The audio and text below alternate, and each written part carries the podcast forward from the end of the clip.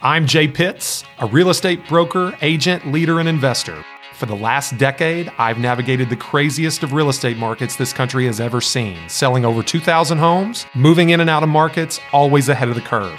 And now I'm bringing that perspective to you. This is your resource, and Real Talk About Real Estate starts right now.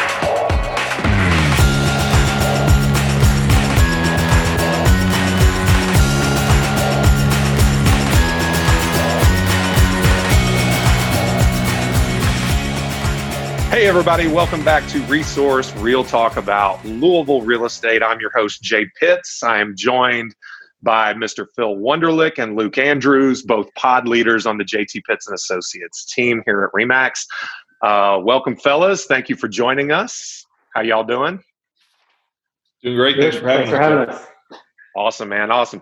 So, so today we've got an interesting topic that we're bringing to you guys. Um, very, very excited uh, to bring you three bulletproof strategies for succeeding in today's Louisville real estate market. As you well know, if you're a real estate practitioner, and that's who our audience is, so obviously you do know, um, we're under an extreme inventory shortage. You know, we've got the the COVID nineteen pandemic that hit, you know, in March, that you know really put a strain on an already you know extreme sellers market with very little inventory.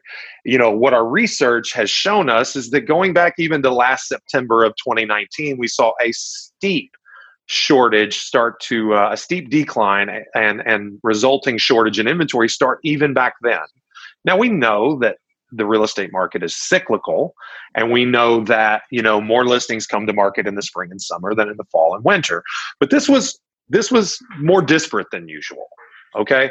Even fewer properties came to market than typically did. Strong demand and even stronger demand at the turn of the year and into 2020. Uh, continue to kind of double down on that trend. And then since then, sales have remained strong. Demand has remained strong through the pandemic, but fewer and fewer homes have come to market. So, you know, what we found in coaching our agents here at the broker, brokerage, uh, myself as the principal broker, Phil and Luke as leaders, um, what we found is that we needed to provide our agents with the tools necessary to win. It's we're working twice as hard for the same money, and we know that winning one multiple offer situation, you know, saves you from countless hours of future work. Um, not to mention a happy client, right? We know that finding an additional listing means all, an almost you know assured sale. Okay, we know that presenting and winning in a competitive environment ensures you those opportunities. So, so we felt that these were three specific tactics that we needed to bring to you. Um, we've also been, you know, like I said, giving this message to our audience here in house. So happy to bring it to you. So, Luke, let's kick it off. Um, let's let's talk about your database. Okay, so f- identifying the listing and the listing opportunity is paramount. Um, now you got to be able to get the listing, and we're going to talk about that in a minute. Once you once you identify the opportunity, but we know that there's a lot of external influence today with today's sellers. Right? There may be, you know, fear of the unknown with the virus and all that type of thing that keeps them from reaching out and making that initial contact that they would have otherwise. So when you're looking at your database, what what are some some very simple ways that you can look at your database and find listing opportunities. Why don't you share that with our audience? Absolutely, Jay. And you know, from a from a macro perspective, I think really looking at social media as a whole is a great place to start, and just making sure that you're you're putting out there what you do on a daily basis, the clients that you're helping, who's having success out there. Um, you know, especially during coronavirus, when social media media use is at an all time high. Um, but from a micro perspective, I think removing that shotgun approach of just putting it out on your timeline, out on your story, and then trying to be a little more precise and a little more surgical about it. Um, you know, this is this is what I did in a previous life was really I identify target markets and figure out how to market to them. Um, and you know, one of one of the first things we did is really try to break people into groups or personas. Um, so what I've had some good success doing is taking my social media, my friends list, and then try to try to look to see who might be in the market for buying or selling over the next few months. Um, so what I've done is I've, I've, kind of taken a list and really just started working at the top um, with who is most likely. Um, and really, they're starting to look at life changing events. Uh, so, first and foremost, who has a growing family? Um, you know, I mean, I, I guess that the best way to put it is probably who got pregnant during quarantine. You know, who's who's adding somebody to their household whose space might be getting a little tight right now, um, and then looking to make that move up. Um, you know, secondly, I like looking at my friends who I know live in a hot part of town um, in hot price points. So, and it's it's really just kind of kicking off that conversation of, hey, you may not have even thought about moving, but would you be willing to sell if I were able to get you X dollars for your home? So, finding your friends who you know live in those desirable areas that you have clients looking in. Um, then I start looking because I, I know on our team, I, I do, Jay, you do, Phil, you do, we work with a lot of investors. It's starting to look at the investors that I know and the investors that I'm connected with and start thinking about who might be willing to liquidate at this point, who's looking to pull some cash out. Um, so that's a great way to get uh, potentially three, four, five, six listings all at once, um, stuff that's going to sell relatively quickly. Then I start looking at who recently got a new job who got that promotion, who started with the new company. You know, likely did they get some sort of a pay increase where they might be willing to to look at moving up here uh, fairly soon. Um, then I start looking at you know kind of the opposite of the growing family and who has a bit of a shrinking family. Uh, with us being kind of in that summer, kind of fading out of school and then moving into the fall, um, you know who has kids that may be going off to college this fall um, so they've got a smaller family at this point, or whose kids just graduated college and are going to really be out on their own. Who might be looking to downsize at this point? Um, then, if you're an agent who's been in the business long enough, I start going back to prior sales between four and seven years ago. Um, kind of that four to seven year mark is where the typical cycle is of when people start looking at moving again. Um, so, what sales did you do? Which buyers did you help four to seven years ago who might be looking to make a move at this point? Um, and then I, I know there's a lot of people who are who are probably listening right now and they say, you know, that's fantastic, but I'm newly licensed. I've only been in the business for a year. I don't have those clients in my database. Well, there's nothing that says that you can't go back through the MLS and just filter for homes that sold in those price points that you're high on look for homes that sold four to seven years ago and just start reaching out directly to those people.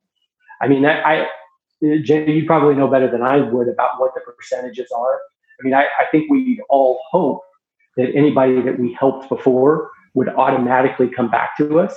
But the truth is, most agents just aren't good at follow up. And so, a client who buys a house with one agent, there's a good shot that they're going to list and buy with somebody different because they just completely forgot about who they worked with before because that agent has forgotten about them. So just combing through old transactions four to seven years ago and reaching out directly um, can, can be a big help with those. Yeah. No, I mean those those are all amazing points. You know, and it's funny what strikes me is that it's not entirely different than what we should be doing under more normal circumstances, identifying, you know, so uh, this proven strategies work in good markets, bad markets, tense markets, you know um, new normal markets, et cetera, right? Like those life changes are what predicate, um, are what predicate moves. You know, what do they say? Growing, you know, babies, marriages, divorces, and deaths. I mean, those are the things that that create real estate transactions in a lot of cases. Um, and and I like your point about reviewing old sales. I might add a caveat to that. Um, you know, it's not that difficult through public record information in the MLS if you're an agent to find out where your sphere of influence is living, even if you didn't sell them that home. You still know that person. Okay. You can't assume that they don't want to work with you. I think you should assume the opposite, that they would like to work with you if you show them how. So, um, you know, if anything, what has been cut by, you know, the pandemic is extraneous work, right? Like people are just not available for you to do the BS anymore, right? like they want results. Like like we go to the grocery store and we open the hatch and people put the groceries in our trunk and then they close the hatch and we drive home. Like we're not we're not milling about the stores um, for fun anymore. Th- this can be applied to real estate i think. So luke i think you make you make some great points phil um, I'm, I'm curious to know your thoughts and um, if you've got any sort of different approach than what Luke talked about with respect to filtering your own database, because I know your your businesses and approaches are slightly different. Yeah. Um, what say you? I, I think I think Luke's spot on in in figuring out who you need to talk to, and it's not, you know, depending on how big or how small your database is, to do those things Luke just mentioned is not terribly difficult. It can be time consuming if you have a large database. It can not be real time consuming if you don't have a huge database. But I think we can all agree the hardest part is probably then starting the conversation, picking up the phone, figuring out, okay, now I know who I want to target.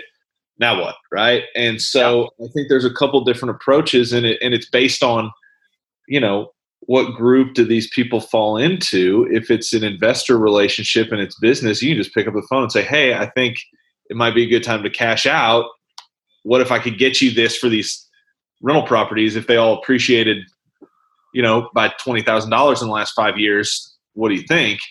Let's let's cash you out or let's get you into different properties or what have you. You know what I mean? And that's that's a very easy, straightforward conversation. They can either say, "Sounds great. I'd like to talk more about it," or "No, these things are cash flowing. I love them. It's great. It's part of my long term plan. I'm going to hang on to them." You know, that that's easy. But I think there there are certainly people that that that's probably not the right approach. You know, you don't want to call your friends that just had a baby three months ago and probably have a good bit of equity they don't know about and just say, "Hey, want to sell your house?" Like the, a, a, softer, you know, a, a different approach may be may be better. I mean, you can call obviously now more than ever. It's important to just reach out to people that are important to you and check in and see how they're doing. There's a lot of uncertainty for a lot of people. There's a lot of you know a lot of people are are scared, nervous, whatever. Like I said, uncertainty in, in a lot of different ways all over the country and certainly in our city right now.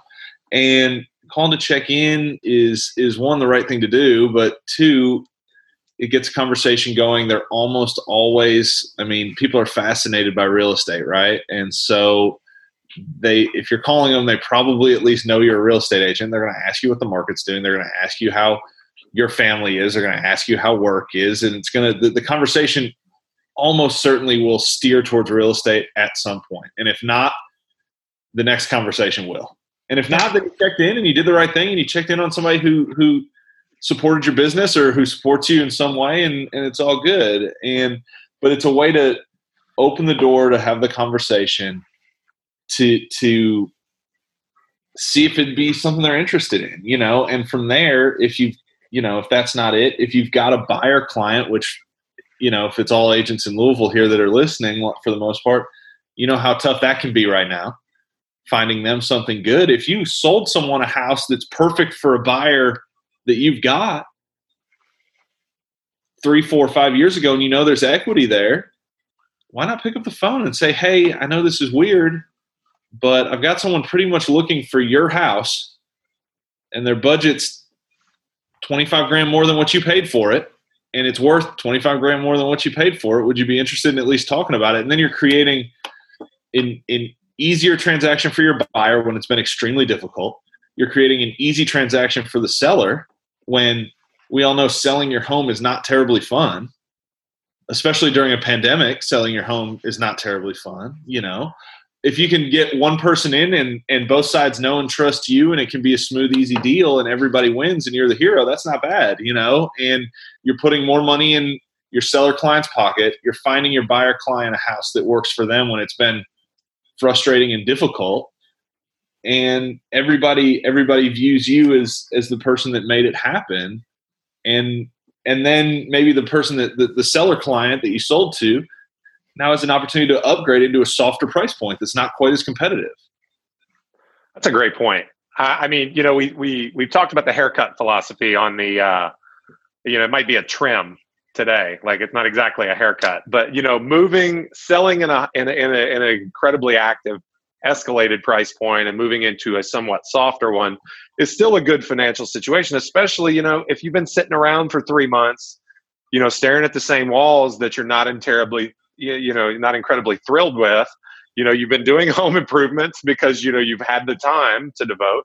I mean, these are things that are on people's my homeowners' minds, Phil. Or you just found out you're going to be working from home forever now, and you need some more space. I mean, I have no, I, ex- that have had their their companies have said we're we're staying at home. Yeah, we're downsizing our physical footprint, and and and you you are now at at home an at home telecommuter. Yeah. I mean, that th- those are th- there will be some new normals that develop from this. We have already seen it. Um, I think you're I think you're spot on with the anxiety that people are feeling. Um, but I also think that they don't know what they don't know there are more people out there willing to transact for the right situation if it can be done safely which you know we're not going to probably get into safety precautions and measures maybe a little bit on listing presentation because that's going to be a a uh, you know an objection that you're going to get. But um, you know if, if you're if you can if you can offer a safe solution to a problem that they have or that they perceive if you can um, illustrate why it's financially not just feasible but desirable for them to make a move right now. It may not be something they thought was quite as possible. Um, they at least, at the very least, even if they knew it was a seller's market, there's probably not aware of how pronounced the seller's market is. You know, I mean, it, it kind of gets lost in the shuffle and repetitiveness since we've been talking about, you know, historically low rates for a decade. But like, no, really, they're historically low now. Like, like negative negative return on bonds like cannot stay this way right? Um you know you're talking like 30 year fixed with a two in front of it potentially. I mean that's that's stupid. But anyway i digress. Phil a lot of a lot of great points there man.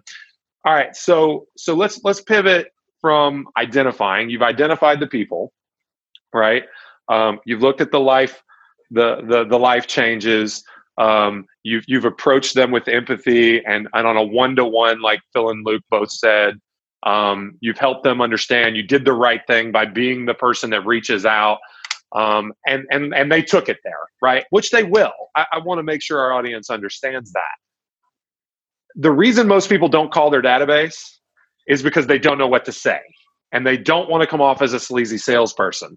But the truth is, if you call and invest in them personally, they're going to take the conversation from that place to a place of business because they want to invest in you the same time and they know it's important to you. Okay. Yeah, if you're a likable reciprocation. Yeah.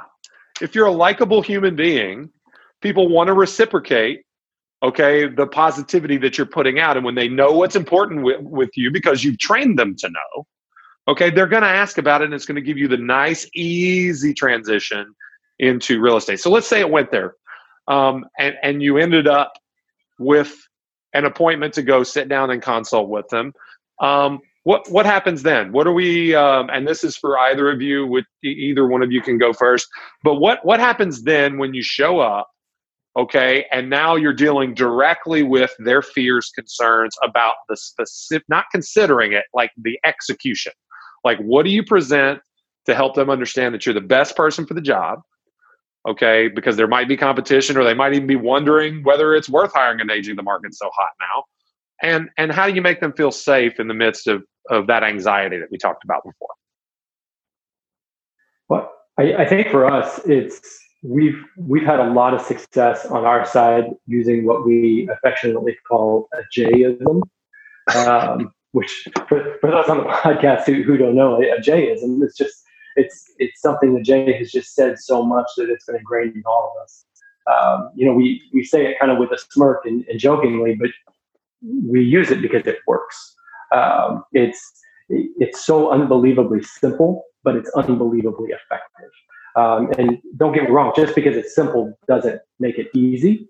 Um, but it's it's unbelievably simple. And you know that Jayism is, is sitting down in a listing appointment and just explaining to the seller and it really boils down to there are three things that sell a house.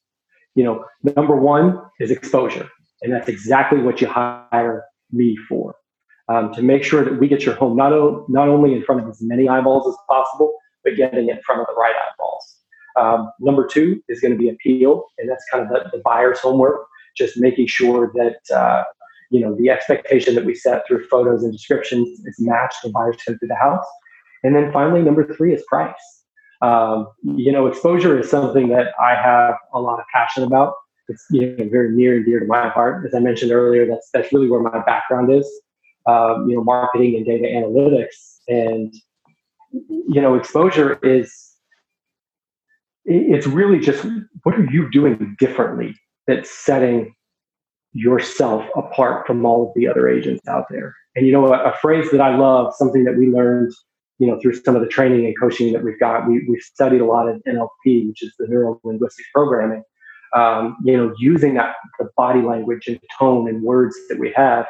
Um, you know, I start by just kind of say, hey, you know what the average agent does, and during that time, I'm shaking my head no, I'm kind of pushing my hands away from me, and say what the average agent does is they take what I call a passive approach to marketing. You know, they're just taking your home, they're putting it on the MLS, they're putting a sign in the yard, and maybe even posting it on social media. But it's a very passive approach to just putting it out there and hoping somebody's going to come to them. Now, what I do, and that's when I start shaking my head yes and kind of pulling my hands towards me.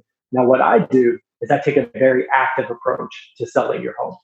Um, not only am I going to do those things that the other agent does, um, but I'm also going to do A, B, and C. Um, and this is really where you know your specific marketing plan kind of comes into play.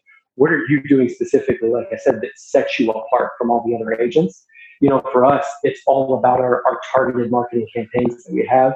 Um, but I realize that not every agent out there does it the exact same way or has the same budget that we do. Um, so it's really just about identifying, you know, what are the key things that set you apart and making sure that you're selling those. Yeah. So so you're really just you're illustrating that funnel for them, right? Like despite the fact that your home is going to sell re- rather quickly, um, given the current situation in the market, it doesn't it doesn't change the responsibility of the agent to to maximize that, and we still do that through maximum exposure, right? So, Absolutely, and you know if eh, let's say that you could just even sell it on your own as a for sale by owner and put a sign in the yard and throw it up on Zillow, and you get five showings and two offers, yeah, that's great.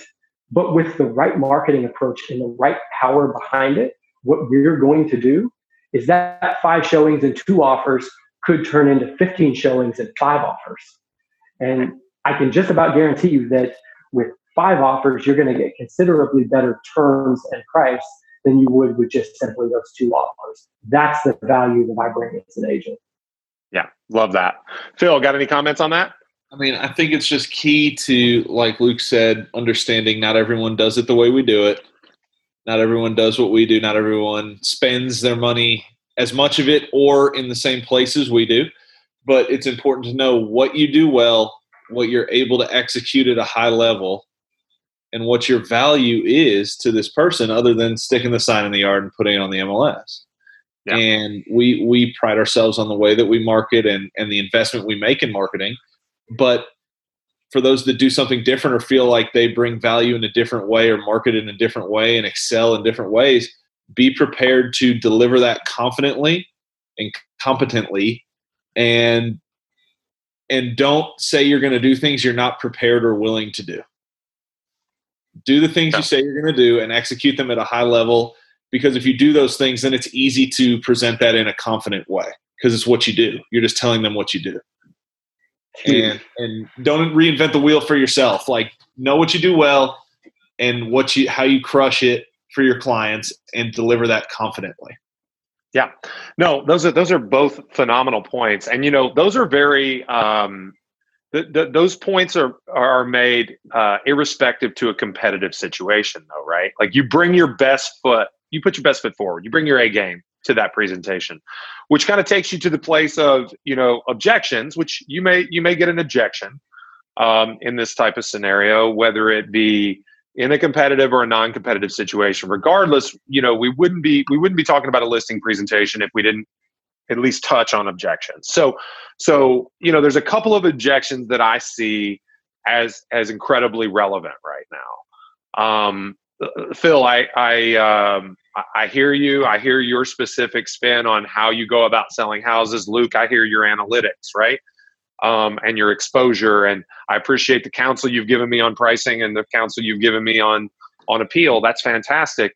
You know, but the house is going to sell in six minutes. You know, are you willing to cut your fee? Right. That's going to be something that you run into, right? What do you guys What do you guys have have to say to that? I mean, I, I think it's a fair question. I think it's a it's a fair question. It's going to be on people's minds in the market conditions that we're in, you know. Um, but I think what I would tell someone is if you're going to do that, then just do it yourself because what you're what you're paying me for is allowing me to make the investment that I need to actually do all the things I just told you that I do. And that's what drives the results. If I'm not able to invest in the marketing, then we're back at like Luke's example, then you're back to your five showings and two offers, depending on the house, or your three showings and one offer, and or your five showings and four of them are unqualified because it's on just a for sale by owner on Zillow. Versus you you pay me what one I'm worth and two I need in order to execute the things that I told you I'm going to execute and why you should hire me. And if you believe that that's going to drive the best result, I need a full fee in order to execute that for you. Love and it. If and if you're not willing to, or you think you can do better without it, I understand that. But I can't do what I just told you I can do without a full fee. If you're watching on YouTube right now, um, or, you know, or, or any of our, our outlets where we where we run the podcast, I hope I hope you noticed this large smirk that came over my face the instant that Phil started talking. Um, I don't even know if he realized it, Luke. But um, did, did you did you happen to notice Phil's tone and his choice of language? Even though he's talking to me, he's not even talking to a seller right now, and it wasn't really you know positioned as a um, you know a, as a role play type scenario. But he instinctively dropped his tone, softened his tone, he empathized with i can understand why you would i you know i can understand why so so what what i like about that is is that you know phil's understanding is rooted so deeply in experience uh, uh in handling these objections that he immediately went to empathy. He immediately went to a softened tone and understood the communication is not just the words he chooses. And he, and he explained very i mean that could have been an objection handle. Like a, a consumer could understand that explanation right? And because he believes it deep down. That's yeah. that's where phil's passion and that's what makes him one of the best in the business right now is that it didn't need to be an actual client sitting in front of him. It didn't need to be an official role play situation. Nope. It's just what he believes. That was an innate, innate and internal. That wasn't coach speak. That wasn't practicing a script. No, um, it's not selling probably, when you believe it. That's right. That's right. If, if, it doesn't make sense for what he believes, you, you can't sell it. Yeah, if you can't or you can't say it. If you, you don't believe it, it you can't sense. say it. Yeah. So no, that's that that's incredibly important. Um, and and you know we haven't really gotten there yet. Maybe Luke will. And and so how about this? How about I just ask you about it, Luke? So Phil Phil um, just talked about you know uh, overcoming a, a, a, commission objection with with value. Okay. Um, mm-hmm. With value that was kind of lent towards performance. Um, but but you know every once in a while you're going to get that you know kind of commission objection um, and you're going to get it like attributed to a discount. You know, Phil Phil um, pre-framed or deframed. Excuse me, not a pre-frame. He deframed, which is a uh, a commission handling uh, technique. He deframed the FSBO in that situation. I don't know if you guys caught that or not. He said, if you're going to do that, you might as well do it yourself. And and and I didn't catch it, but he might have even shook his head no when he said it. Okay, but but you're going to get the discount co- discounter situation too, right? When I and what, what do we always say? First, you hire me to be a marketer, and second, you hire me to be a negotiator. So, once you talk to the audience about how you handle that that that commission objection in the in the realm of comparison to discounters. Sure, and you know, first first I, I usually start it with saying, "Hey, look, I understand that your house is is probably going to sell very quickly. This is usually where I'll, I'll compliment the home and say, "Hey, you guys have done a phenomenal job with this place, and it is going to photograph well. It is going to show extremely well, and I do believe that we're going to get multiple offers very quickly." Um, However, my job doesn't end with an accepted contract. Uh, the commission that you're paying is not just getting a contract on your home. The commission you're paying is for getting you through to the closing table and getting you a paycheck at the end of the day. Um, so I, I usually start there, and then I'll finish it depending on the person that I'm talking to. Sometimes you can really hit them with some truth and say, hey, look, if I were to bend this easily in the first meeting that we have on my pay, on my commission, how well do you think I'm going to be able to negotiate on your behalf when I've got five offers coming in? If I've got another agent who's trying to push back to get the best deal for their client, because that's what their client has hired them to do, if I'm willing to bend and break right now, one hour into us meeting each other, how am I going to do under the stress and pressure of multiple offers that are out there with other professionals who are trying to get the best deal for their client? I want to go to work for you. You need to have confidence in me that I'm going to be able to stand my ground and I'm going to be able to get you every dime that you deserve and not leave anything on the table. Yeah, no, it's incredible. That's exactly that. That commission objection is probably the most effective, right? If you have to, if you have to, you know, pivot and speak to your negotiating ability, that is probably the most effective way to do it. Um, you know, I often, when comparing discounters, I say, look, you know, discount fee equals discount service. That makes total sense to people, right? Full fee, full service, right? And and and that usually resonates, right? But even if you have to get granular, you can make it numeric for them. Okay, your house is worth two, you know, in the neighborhood of two hundred thousand dollars. That means, you know, we're going to pay three percent to a buyer's agent. That means I get three percent. That's six thousand bucks. Um, you know, the discounter is going to charge you one and a half, right? That's three thousand dollars savings. What are your bet that I'm based on everything I've shown you today can outperform discounter, which is below average service. I've already shown you that I'm well above average. What do you what, what do you think the disparity between above average and below average? What's your bet? It's more than three thousand bucks, and that makes sense to people, right? And then you can always come back to your stats.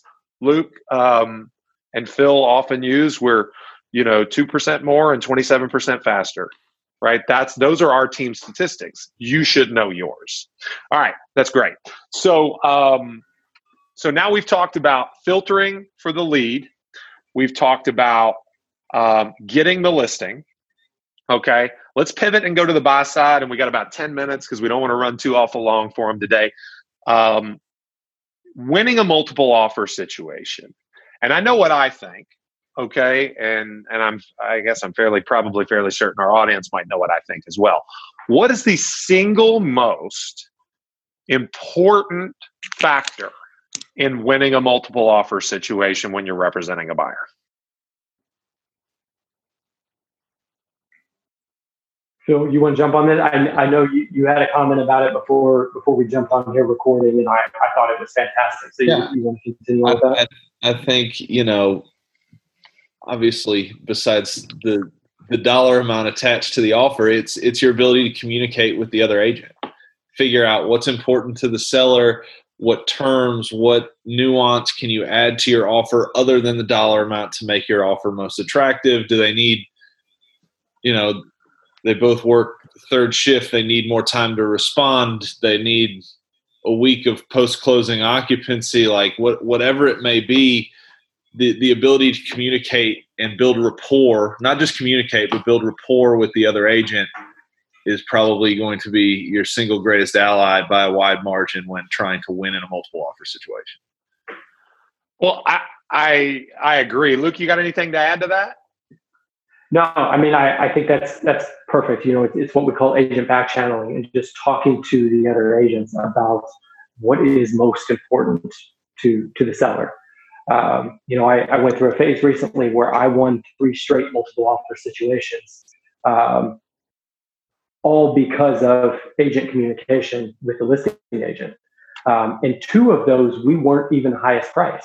We found out what other terms were important to the seller that nobody else bothered to ask. And the third, we were the highest price, but the only reason we were is because I flat out asked the agent, where do I need to be to win? And they told me we beat it by 500 bucks. and took the contract. I, Nobody I, I, else bothered to ask the question. It, it's it's pretty crazy, and I and I a thousand percent agree. Um, you know, there are no questions really that are. I mean, I'm sure there are inappropriate questions to ask. I mean, you know, you got to you got to keep you got to keep it moral, ethical, and legal, and and and don't be uh you know infringing upon those those fair housing guidelines. But you know, asking a seller where the price needs to be is not out of bounds. You may feel a little funny about broaching that topic, but I assure you, they favor directness over trying to indirectly land or, or, or hit a moving target. Ask the question. Phil, you got a comment on that? No, you said it may feel a little funny. It doesn't feel funny after they tell you. Exactly. when you realize that they don't care, and they're well, yeah, like, "Oh wow, I can't believe people don't ask this question." Their their job is to work in their seller's best interest, and usually that's to get them the most favorable terms for them, and a lot of times that's to get them the most money for them. And if the seller says, "Yeah, you can tell anybody who asks where we want to be," then do it. Yeah.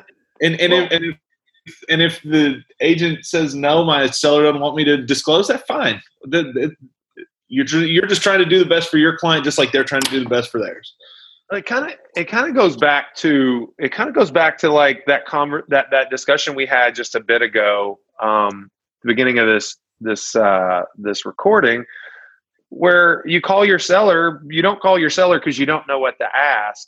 You got to get over that. Like so so they say no i'm I, I don't feel comfortable telling you. You say well you can't blame me for trying. You give them a smile and say okay what can you tell me? Like i mean literally it's that you know mm-hmm. humor is disarming uh, have some charm about you. Um, go at it in, in not such a transactional way. You can be direct and charming at the same time, right? Like, hey, Phil, um, you know, I saw you're listing on one two three Main. Look, I got to get this under contract. What do I need to know? Yeah. You know, I mean, uh, my guess is is that if delivered appropriately, your confidence is going to show through. Phil's going to appreciate you for wanting to win. There's one thing you can guarantee about winners: they appreciate other winners. Okay, and they don't like working with losers. Okay, so so when you identify yourself to a winner as a winner, you're going to get you're going to curry favor. And and um, odds are in this market, if it's an agent with a desirable listing, like they're probably a winner too. Yeah, absolutely, and, absolutely. And, and they and they've been in the same boat as you, and so if you come direct and ask the right questions, they appreciate it because that you're doing exactly what they would do in order yeah. to work for their client. You know, another another piece of advice would be just to you know, if you're a busy if you're a busy agent, you can appreciate this, right? If and most of our listeners are, they're high producing, you know, individual agents or new team leads. Um, you know, your time is valuable, so don't waste it don't waste the listing agent's time. They're about to embark on 24 to 48 hours of stress. Be the solution, not the problem. Okay? Because the truth is that agent wants to do what is easiest for them, but they're not they're not going to choose that if they're good. They're not likely to choose that over their client's best interest. Okay? But if you can align their client's best interest with what is easiest for the agent, okay, they're going to go to bat for you. They're going to advocate for you. Now we could talk, you know, you know, give a bigger down payment, make your earnest money non-refundable, waive your inspections and appraisals and all that stuff, right? All of that. All of that is effective when you come from a, a positive terms perspective, right? You can always overpay. Okay. The real talent in this industry is like Luke said, winning when you're not the highest offer. You know, helping make a difference for your client that the use of another agent wouldn't have allowed for. That's where you really win. You guys got any comments on that? I, mean, I yeah, think- I mean, I, I think it's I very well said. Yeah, very well said. Well, we're we're just about out of time, guys. Any any uh, any parting messages? You're welcome to it. Um, you know, uh, I, I can't I can't underscore enough. And there, there's like not even a distant fourth. Um, these are the three most effective, most crucial things that you should be focusing yourself on in residential real estate right now. in the Louisville in the Louisville marketplace. And and for that matter, regionally and most most places around the country right now, we have we have you know pent up demand that is being unleashed on critically low supply. Very simple understanding of microeconomics tells you that prices are inclining fast and homes are selling quickly and all the leverage is in the hands of the seller right now. So that means you should have more listings if you expect to be successful, and you should learn how to help your buyers win. These are the three ways we've identified for you to do that. Um, and and these two guys that have joined me here today and give you some of their thoughts are, uh, you know, folks within our brokerage that have proven to be able to do just that. Guys, thank you well, for your time Jay, today. I appreciate it. Hey, w- one more parting shot, and just you know, uh, for myself as if my ego needed a boost. I became a Division One athlete today. I don't know if you guys heard or not. That's why I'm wearing my. That's why, I'm, why I'm wearing my school colors. No. Bellarmine University made the move to Division One starting on July 1st. Nobody heard that. Well, yeah, but it, it where, was where were they in 04? Where were they? We, we, it's a Division One school, Luke. That's what it is. like I don't know what you're talking about. So so I am now the caliber of athlete that Phil. Now I was never a professional, but I'm the caliber of athlete that Phil Wonderlich was. I'm just proud to say. I'm I'm still in AIA. no, I, I, thought that was really funny. Like I had Scotty Davenport uh, on on our other podcast as a guest, and he he told us the day before the announcement um, obviously, we kept it quiet, but he goes, "Yeah, you'll be a D1 athlete come this summer." And I was like, "Son of a gun!" I didn't even believe that.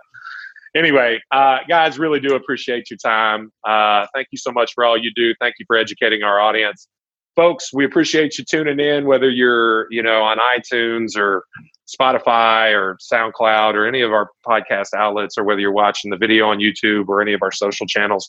We appreciate you. We always appreciate those five star reviews as well. If you're in our private Facebook group, give us a comment. Let us know uh, what you think of the episode. If you're not and you would like to be, feel free to find me. I am not hard to find. Um, you know, Google the name and you can get your way to my inbox. Uh, I'm Jay Pitts, host of Resource, Real Talk About Louisville Real Estate for Luke Andrews and Phil Wonderlick. We will see you next time. Thanks. See you.